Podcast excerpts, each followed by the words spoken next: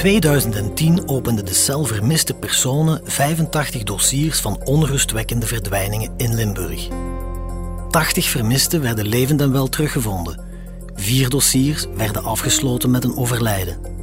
Slechts één verdwijning blijft tot op de dag van vandaag onopgelost. Die van Elke Wevers. De 32-jarige vrouw uit Neeroeteren verdween op 9 december 2010 zonder ook maar één spoor achter te laten. Tien jaar later tasten de speurders volledig in het duister over wat er precies met Elke is gebeurd. In deze podcastreeks van het Belang van Limburg reconstrueren we een van de meest mysterieuze verdwijningszaken die onze provincie ooit heeft gekend. We ontrafelen het hele dossier vanaf het moment van Elkes verdwijning en belichten verschillende pistes die het afgelopen decennium de media haalden. Dat doen we aan de hand van onthullende getuigenissen van familie, collega's, speurders en advocaten. Mijn naam is Geert op het einde en u luistert naar Waar is Elke Wevers? Het mysterie uitgespit. Waarom komen er meerdere verdachten weg met eenvoudige verklaringen? Als iemand onschuldig beschuldigd wordt, normaal mens weert zich daartegen. Je bent het perfecte profiel. Ineens staan ze voor je deur met vier man. Wie zal nu de echte verdachte kunnen zijn? Het is bijna een thriller. Hè? Dat gemis, dat is immens. Dat wordt elke dag groter en groter. We hadden een prachtige dochter. Die onzekerheid, die angst, die vrees, dat verdriet en dat lijden van die mensen. We leven niet meer. We overleven. Elke dag.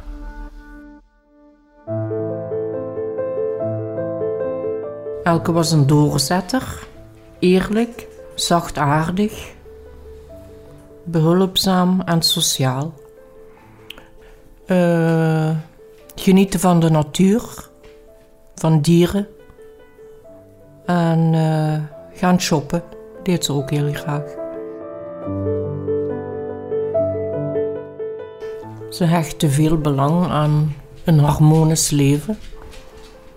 Alles geregeld en ze was heel goed in haar job. Haar job was haar alles. Uh, we hadden bijna elke dag contact. De verhouding was heel goed. We hadden een prachtige dochter.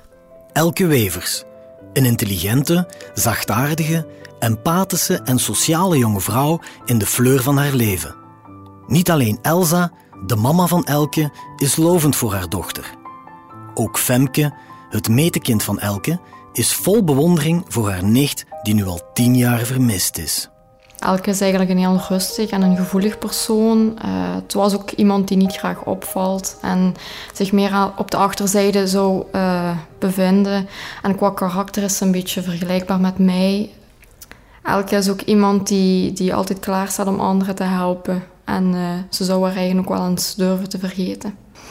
Ze kon heel goed luisteren. Wij gingen elke vrijdagavond samen met mijn mama op bezoek bij haar. En dan konden wij onze verhalen doen. En zij deed dan haar verhalen aan ons. Was altijd open om te luisteren. En om goede raad te geven ook. Wat voor Elke echt belangrijk was in haar leven, was eigenlijk haar familie. Daar stond ze helemaal voor open, daar deed ze ook alles voor. Maar wat voor haar ook nog belangrijk was, was eigenlijk de natuur, de dieren. Ze had heel graag huisdieren, maar op haar appartement ging dat nu natuurlijk niet. Um, en ze ging heel graag winkelen. En dat deden we ook samen met mijn mama dan heel veel uh, op zaterdag namiddag. U hoort het. Elke leidt een doodnormaal leven, omringd en geliefd door haar familie. Al legde ze eerder in haar jeugd, wellicht zoals iedereen die de puberteit trotseert, een iets wat hobbelig parcours af. De tienerjaren van Elke, die waren best wel pittig. Zo vertelt haar moeder Elsa. Ja, de puberteit was een catastrofe. De kamer was één rotzooi, kleren op de grond en ja, conflicten. Hè? Uh, ze droeg in die periode vooral donkerkleren. Er mocht helemaal geen etiket in zijn. Afspraken werden soms helemaal niet nagekomen. Ja, het was wel heftig. Dat heeft zich allemaal hersteld toen ze ouder werd, want toen ze alleen woonde, haar appartementje was altijd picobello. En eh, meestal kreeg ik aan de deur gezegd: Mama, doe je schoenen uit, want ik heb gekuist.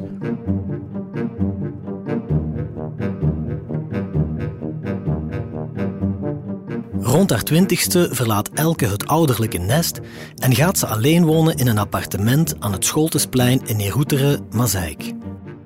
Twee mensen die daar heel regelmatig over de vloer komen zijn haar tante Arlette, de zus van Elkes vader René, en Arlettes dochter Femke, van wie Elke de meter is. Het drietal heeft een ontzettend goede band.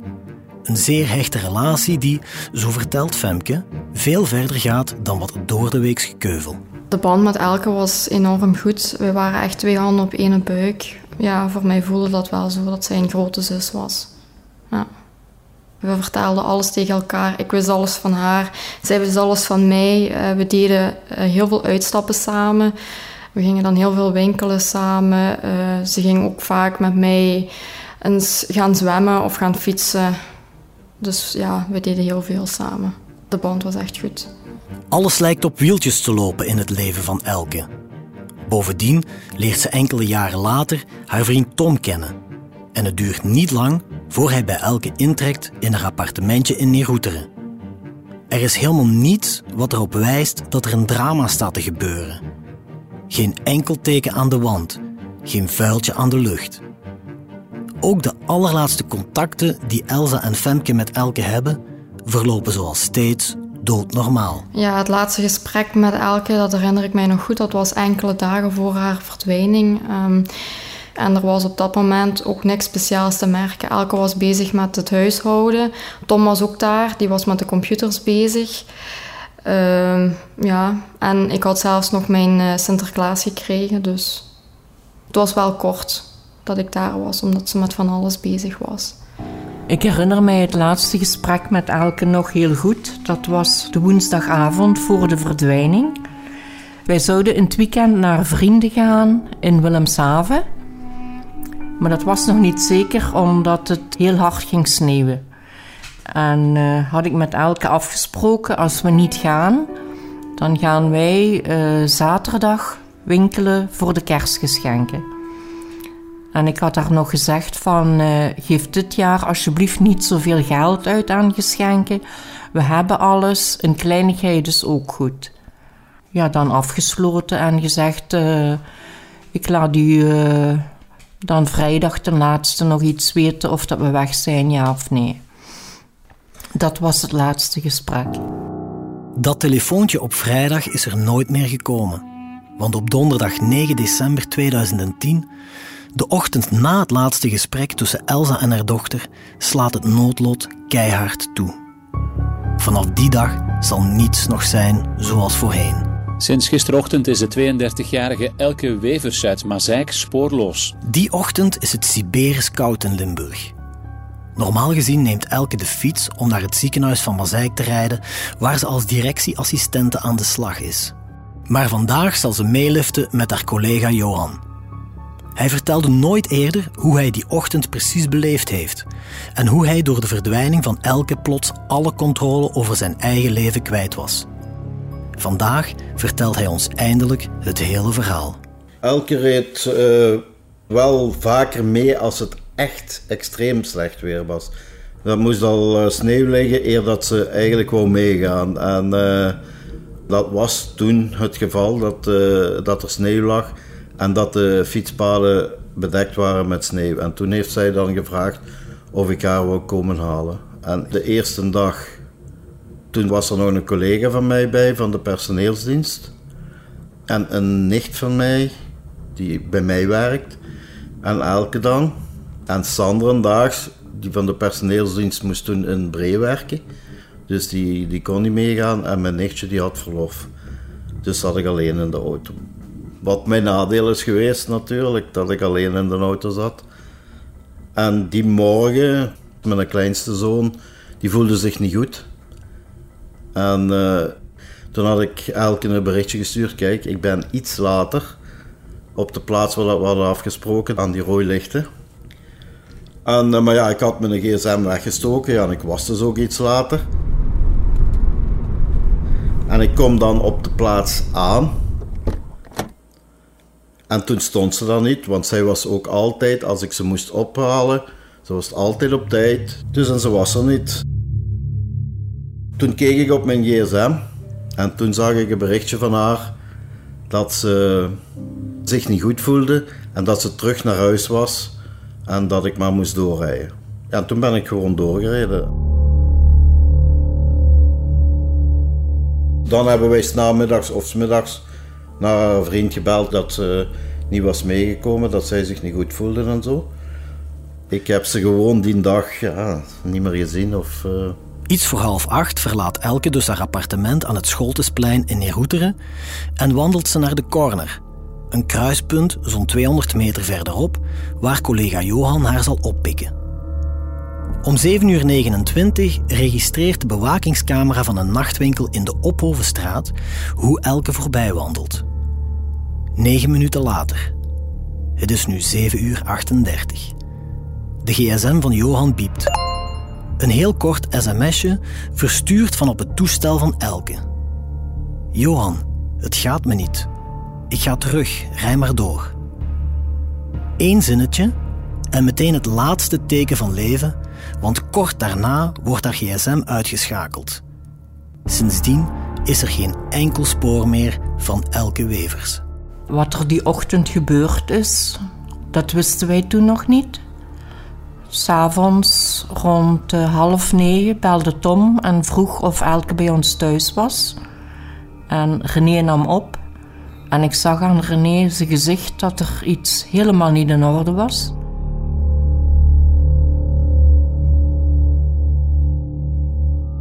We hadden meteen door dat het heel ernstig was, want we waren van elke, van alles op de hoogte. Als ze ergens naartoe was en het werd later, ze verwittigde altijd onmiddellijk. We zijn toen onmiddellijk naar Nerutre gereden, naar Tom, en hebben onmiddellijk toen de politie verwittigd. Die waren ook vrij snel daar met een standaardformulier. En ze zeiden al dadelijk van uh, dat zal een tijd duren voordat dat voordat daar een onderzoek naar komt. We hebben toen nog gevraagd voor eventueel met speurhonden gaan te zoeken. Dat werd door de wijkagent onmiddellijk geweigerd. Ja, voor ons was dat ergens een gemiste kans. Niet alleen de ouders van Elke beseffen dat er iets grondig mis is wanneer Tom hen vertelt dat Elke niet thuisgekomen is. Niet veel later krijgt ook collega Johan een ongeruste Tom aan de lijn. S'avonds om 9 uur kreeg ik telefoon van uh, Tom. Want ik was op de voetbal in Wijshagen. En Tom zegt tegen mij: Heb jij Elke gezien? En ik zeg: Ja, die staat hier langs mij. Meent je dat? zei Tom. Ik zeg: Ja, nee. Ik zeg: Elke is toch niet mee geweest, dat weet je toch? Ik zeg: Ik heb Elke niet meer gezien. Ja, maar die, die, die is nog niet terug, die vinden we niet. Ja, en vijf minuten daarna had ik de politie al aan de lijn, had ik alles... Ja, toen is dat allemaal gaan rollen. Ook nichtje Femke kan niet bevatten dat Elke weg is. En meteen begint het in haar hoofd te malen. Wat kan er in godsnaam gebeurd zijn? Die eerste dagen na de verdwijning, dat zijn gevoelens die dat je niet kunt beschrijven. Wat dat je dan allemaal meemaakt. Um, er gaat van alles door je hoofd. Je gaat ook uh, alle mogelijke pistes gaat overlopen waar dat ze zou kunnen zijn. Um, wij dachten eerst dat ze misschien mijn vriendin was, maar ja, toen dat we haar gehoord hadden dat Elke daar niet was, was dat al snel uitgesloten. Dus ja, het was super moeilijk. Die eerste dagen, je leeft eigenlijk een bepaalde bubbel die u vooruit duwt. En ja, het was ook zeker Elke niet om niets te laten weten. De eerste dagen na de verdwijning van Elke waren we volledig in shock. We wisten niet wat er allemaal op ons afkwam. Je zei het zelf, een wrak. Je moet dan zoveel regelen met uh, politie. En uh, dat was wel... Uh, heel heftig. Ook Johan zit van het ene op het andere moment op een niet te stoppen rollercoaster. Een lijdensweg waarvan het einde nog lang niet in zicht is. Want al kort na de verdwijning van Elke staat de politie plots aan zijn deur. Zij hebben toen gezegd van dat ik eh, mijn gsm eh, niet mocht, mocht wegdoen of, of niks mocht wissen uit mijn gsm. En dat ik die zanderdaags op het politiebureau moest eh, binnenbrengen. Dus toen is mijn gsm helemaal uitgelezen geweest. En ja, toen is de miserie eigenlijk begonnen. Hè, voor mij, voor mijn kinderen. Dus dat blijft u achtervolgen. Hè. Dus,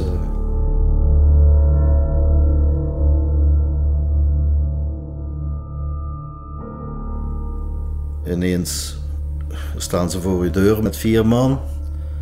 Van ja, je zijt alleen. Je zijt het perfecte profiel. Dus ja, ik kon niks verleggen. Uh, een huiszoeking. Dus uh, je kunt daar nog gaan staan en je kunt wel mee gaan wandelen met hen en zo. en dan zeggen ze wel, ja maar we zijn gewoon een, uh, een burger gekomen dat dat niet zo opvalt.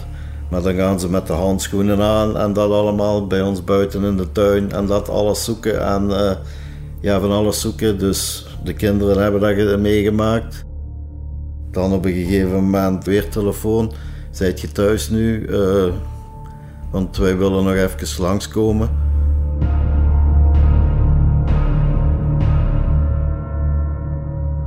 Het volledige doen en laten van Johan wordt uitgeplozen zijn telefoonverkeer, zijn tijdsgebruik. Johans hele hebben en houden wordt onder de loep genomen. Ook zijn auto wordt binnenstebuiten gekeerd, op zoek naar eventuele sporen van Elke. Al moet Johan daarvoor vreemd genoeg zelf contact opnemen met de politie, zo vertelt hij. Ik had een auto, die was al, al 14 jaar of zoiets, en ik had een andere auto zien staan hier in de garage hier bij Seises. En ik wou die eigenlijk kopen. En toen was ik zo aan het nadenken. Ik denk, oei, dan gaan ze misschien denken, hij doet zijn auto weg voor bewijsmateriaal. Te... Toen heb ik zelf contact opgenomen met de politie. Mag ik die auto verkopen? Want ja, ja die aan de telefoon zei, ja, dat denk ik wel. Uh, ze hebben daar niet in beslag genomen. Dat zal wel, uh, dat zal wel in orde zijn. Tien minuten daarna kreeg ik terug telefoon. Ja, nee, die auto moet je toch nog binnenbrengen zodat we dat uh, kunnen onderzoeken op DNA. Ja, DNA, ja, dan begint het weer. Ja, elke heeft al in een auto gezeten.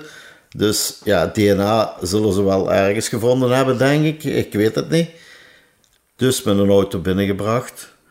Kom hem s'avonds maar halen, dan, uh, dan is het klaar. Ja. Ik bel naar de politie. Kan ik met een auto komen halen voor... Uh... ja, ja, dat is in orde, je mag komen. Ik ga naar het politiekantoor. Ja, dat waren toch problemen. Nu hadden ze op de pedalen van de, de gas, de remkoppeling, uh, hadden ze ergens iets. En ze wisten niet of het bloed was of verf. Dat is gewoon boef. Je zit daar zonder auto en uh, bekijk het u maar. En toen, uh, op een gegeven moment, drie maanden daarna, heeft de garagist mij, mij nog eens gebeld. Kunt je nog eens vragen wanneer dat die auto vrijgegeven wordt? En toen heb ik gebeld. Ah ja, maar die staat in Kinro, die kunt je daar gaan halen. Dus zijn we die er gaan halen drie maanden daarna. Dus die ben ik drie maanden kwijt geweest. En blijkbaar was er niks gevonden, dus... Uh... Terug naar december 2010. Elsa en haar man René ervaren dat het contact met de politie zeker die eerste dagen en weken, uiterst moeizaam verloopt. We belden dan naar de politie van Mazeik. Dan kregen we een persoon aan de telefoon, oh, daar ben ik niet van op de hoogte. Mijn collega is begin januari terug van verlof, dan bel nog maar eens terug. Ja, zo in die toestanden. Ja, dan gaat je door de grond, hè. Dat René zich kwaad maakte, zegt, godverdomme, het gaat niet om een fietsen. René heeft dan de maandag na de verdwijning die flyers uitgedeeld. En de politie van me zei, ik belde voor iets. En René vroeg, wanneer gaat je een uh, buurtonderzoek doen dan aan het kruispunt? En uh, zij vonden het niet nodig. Zij zouden dan de week erop donderdags het buurtonderzoek doen. Maar voor ons waren dat verloren dagen. Intussen tikt de tijd genadeloos verder. Maar nog haalt de politie niet alles uit de kast om Elke snel terug te vinden, zo vertelt Elsa. Volgens ons heeft de politie van Mozaïek nog op een wijze volledig gefaald. Een paar dagen na de verdwijning van Elke is Tom naar de nachtwinkel gegaan en heeft de camerabeelden opgevraagd van de donderdag 9 december. We hebben toen naar de politie gebeld van Mozaïek en gevraagd of zij de beelden van de vorige dagen konden opvragen. Daar hebben ze zo lang mee gewacht totdat de beelden overspeeld waren. De ouders van Elke sparen hun kritiek voor de politie van Mazeik niet. Maar volgens Fred Gerards, korpschef op rust van politiezone Maasland, zijn er wel degelijk heel wat inspanningen geleverd. Al is er ook begrip voor de bekommernissen van Elsa en René. Wat werk in verzet. En uh, bij ons in het korps was een hoofdinspecteur die verantwoordelijk was voor het onderzoek. En die is daar volledig de schouders onder gezet om met even welk spoor en echt tot op de pot. En als er een piste was van uh, kijken wat, wat kan ik eruit halen en heeft dat altijd in samenwerking met de federale politie gedaan. Ja, er is al wat kritiek geweest op de politie en, en, en op het onderzoek. En Ik vind dat ze daar alle recht toe hebben om die kritiek te leveren. Ik heb er altijd alle begrip voor gehad. En ik vind ook dat ze met alle middelen moeten proberen van de verdwijning levendig te houden, zodat ze onder de aandacht blijft. Wat ik erg vond, is dat je die mensen een dochter niet hebt kunnen teruggeven. Voor mij is dat een van uh, toch wel zaken die, die ik jammer vind dat ik die niet heb kunnen afsluiten. De familie wil niet langer machteloos toekijken en neemt het heft in eigen handen. Papa René en Elkes vriend Tom zetten al snel enkele zoekacties op poten. Ook worden er duizenden flyers en stickers met de foto van Elke gedrukt, die her en der worden verspreid. Een ontzettend hectische periode, die Elsa en Femke zich herinneren alsof het gisteren was. We hebben dan uh, als eerste flyers verdeeld. De maandagmorgen aan het kruispunt waar Elke verdween. We hebben toen uh, een zoekactie gedaan met hulp van de brandweer van Bree. Met uh, meer dan 200 vrijwilligers. We hebben dat allemaal zelf moeten doen.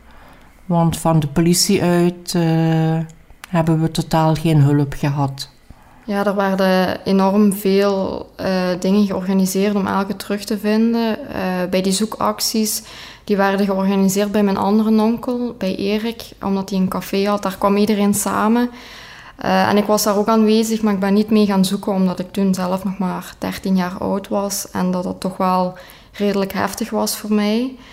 Uh, maar ik heb wel ook samen met mijn ouders uh, de stickers die dat de ouders destijds hebben laten maken, gaan verdelen bij de supermarkten. We hebben die op lantaarnpalen geplakt in buskotjes.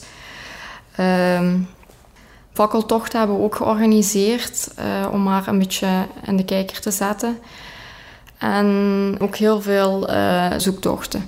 Het zijn loodzware en gitzwarte dagen. Intussen is het eind december en de feestdagen staan voor de deur.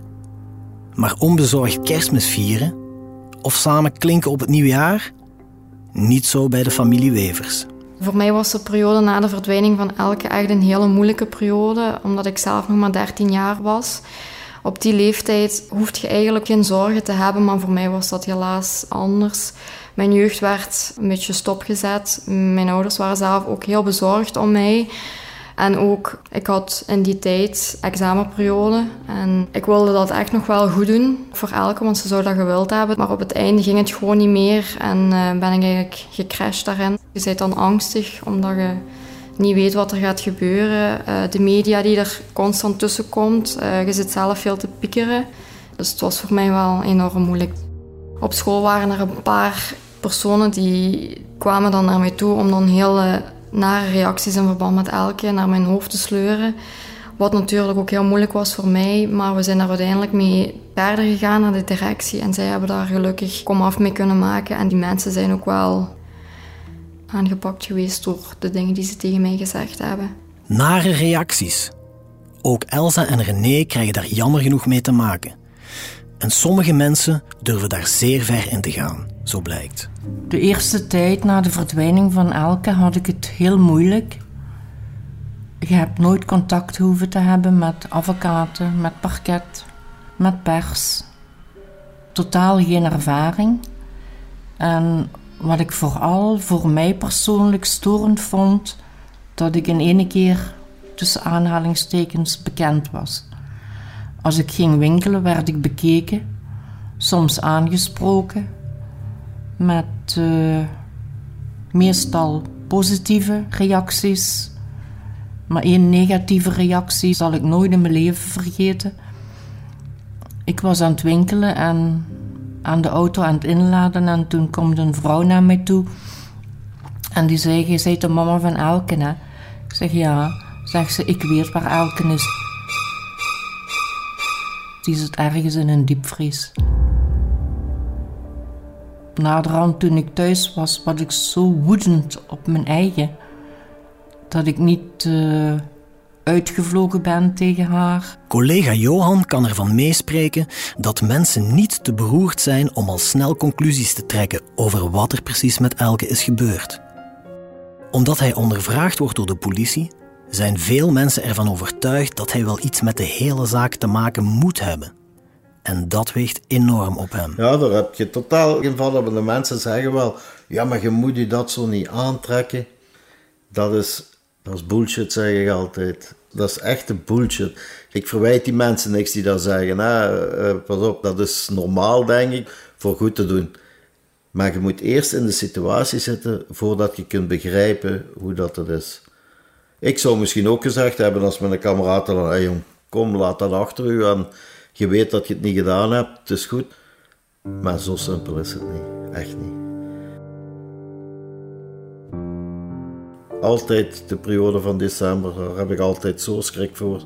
Dat komt weer allemaal terug naar boven en dan komt dat weer, dan komt dat weer in de krant. En ja, bij ons, bij ons ook in, uh, in Meeuwen staat nog een plakkaat, in Peer staat nog een plakkaat, je. Iedere keer als ik daar langskomt, ja, je wordt daar constant aan herinnerd. Dat is, uh, voor mij zit het heel diep.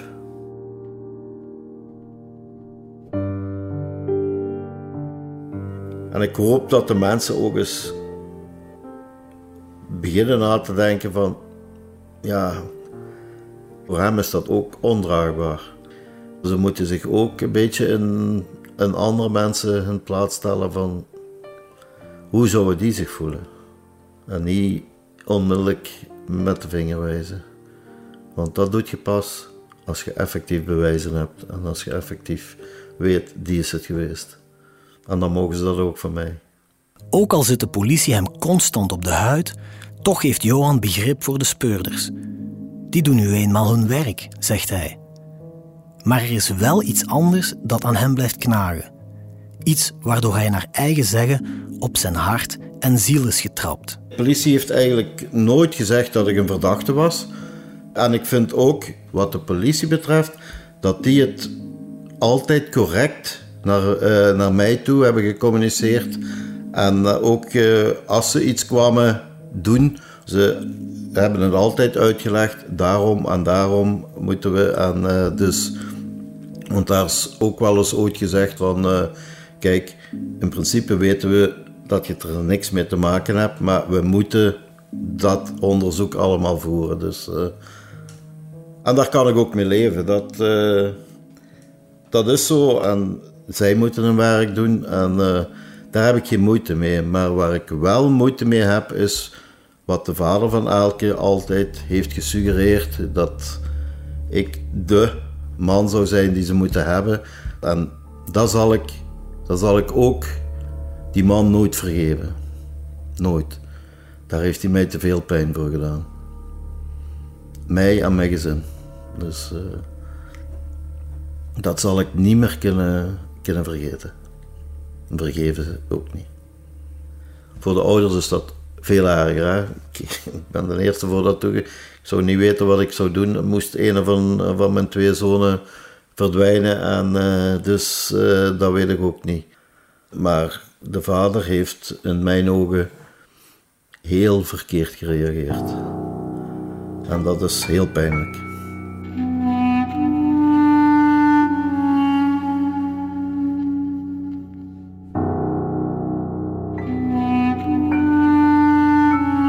Johan zegt het zelf. Ergens is het wel begrijpelijk dat de vader van Elke in eerste instantie naar hem wijst, want hij was de laatste die contact had met zijn dochter.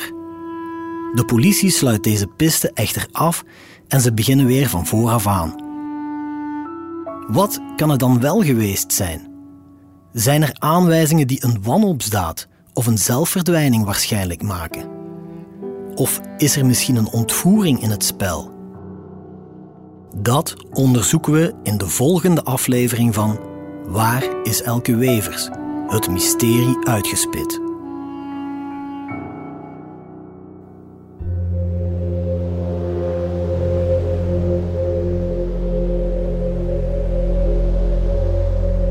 Dit was HBVL Podcast. Wil je reageren op deze aflevering? Dat kan via podcast@hetbelangvanlimburg.be. Heb je tips of informatie over de verdwijning van Elke Wevers? Neem dan contact op met de politie via het gratis nummer 0800 30 300. Wie vragen heeft over zelfdoding, kan terecht bij de zelfmoordlijn op het gratis nummer 1813 en op de website www.zelfmoord1813.be. In deze aflevering hoorde je mij, Geert op Teinde, de verteller. De redactie gebeurde door Nancy van de Broek, Cato Poelmans en mezelf. Montage en audioproductie door Waard Houbrechts en Len Melot. Chef podcast is Geert Nies. Volgende week zijn we er opnieuw.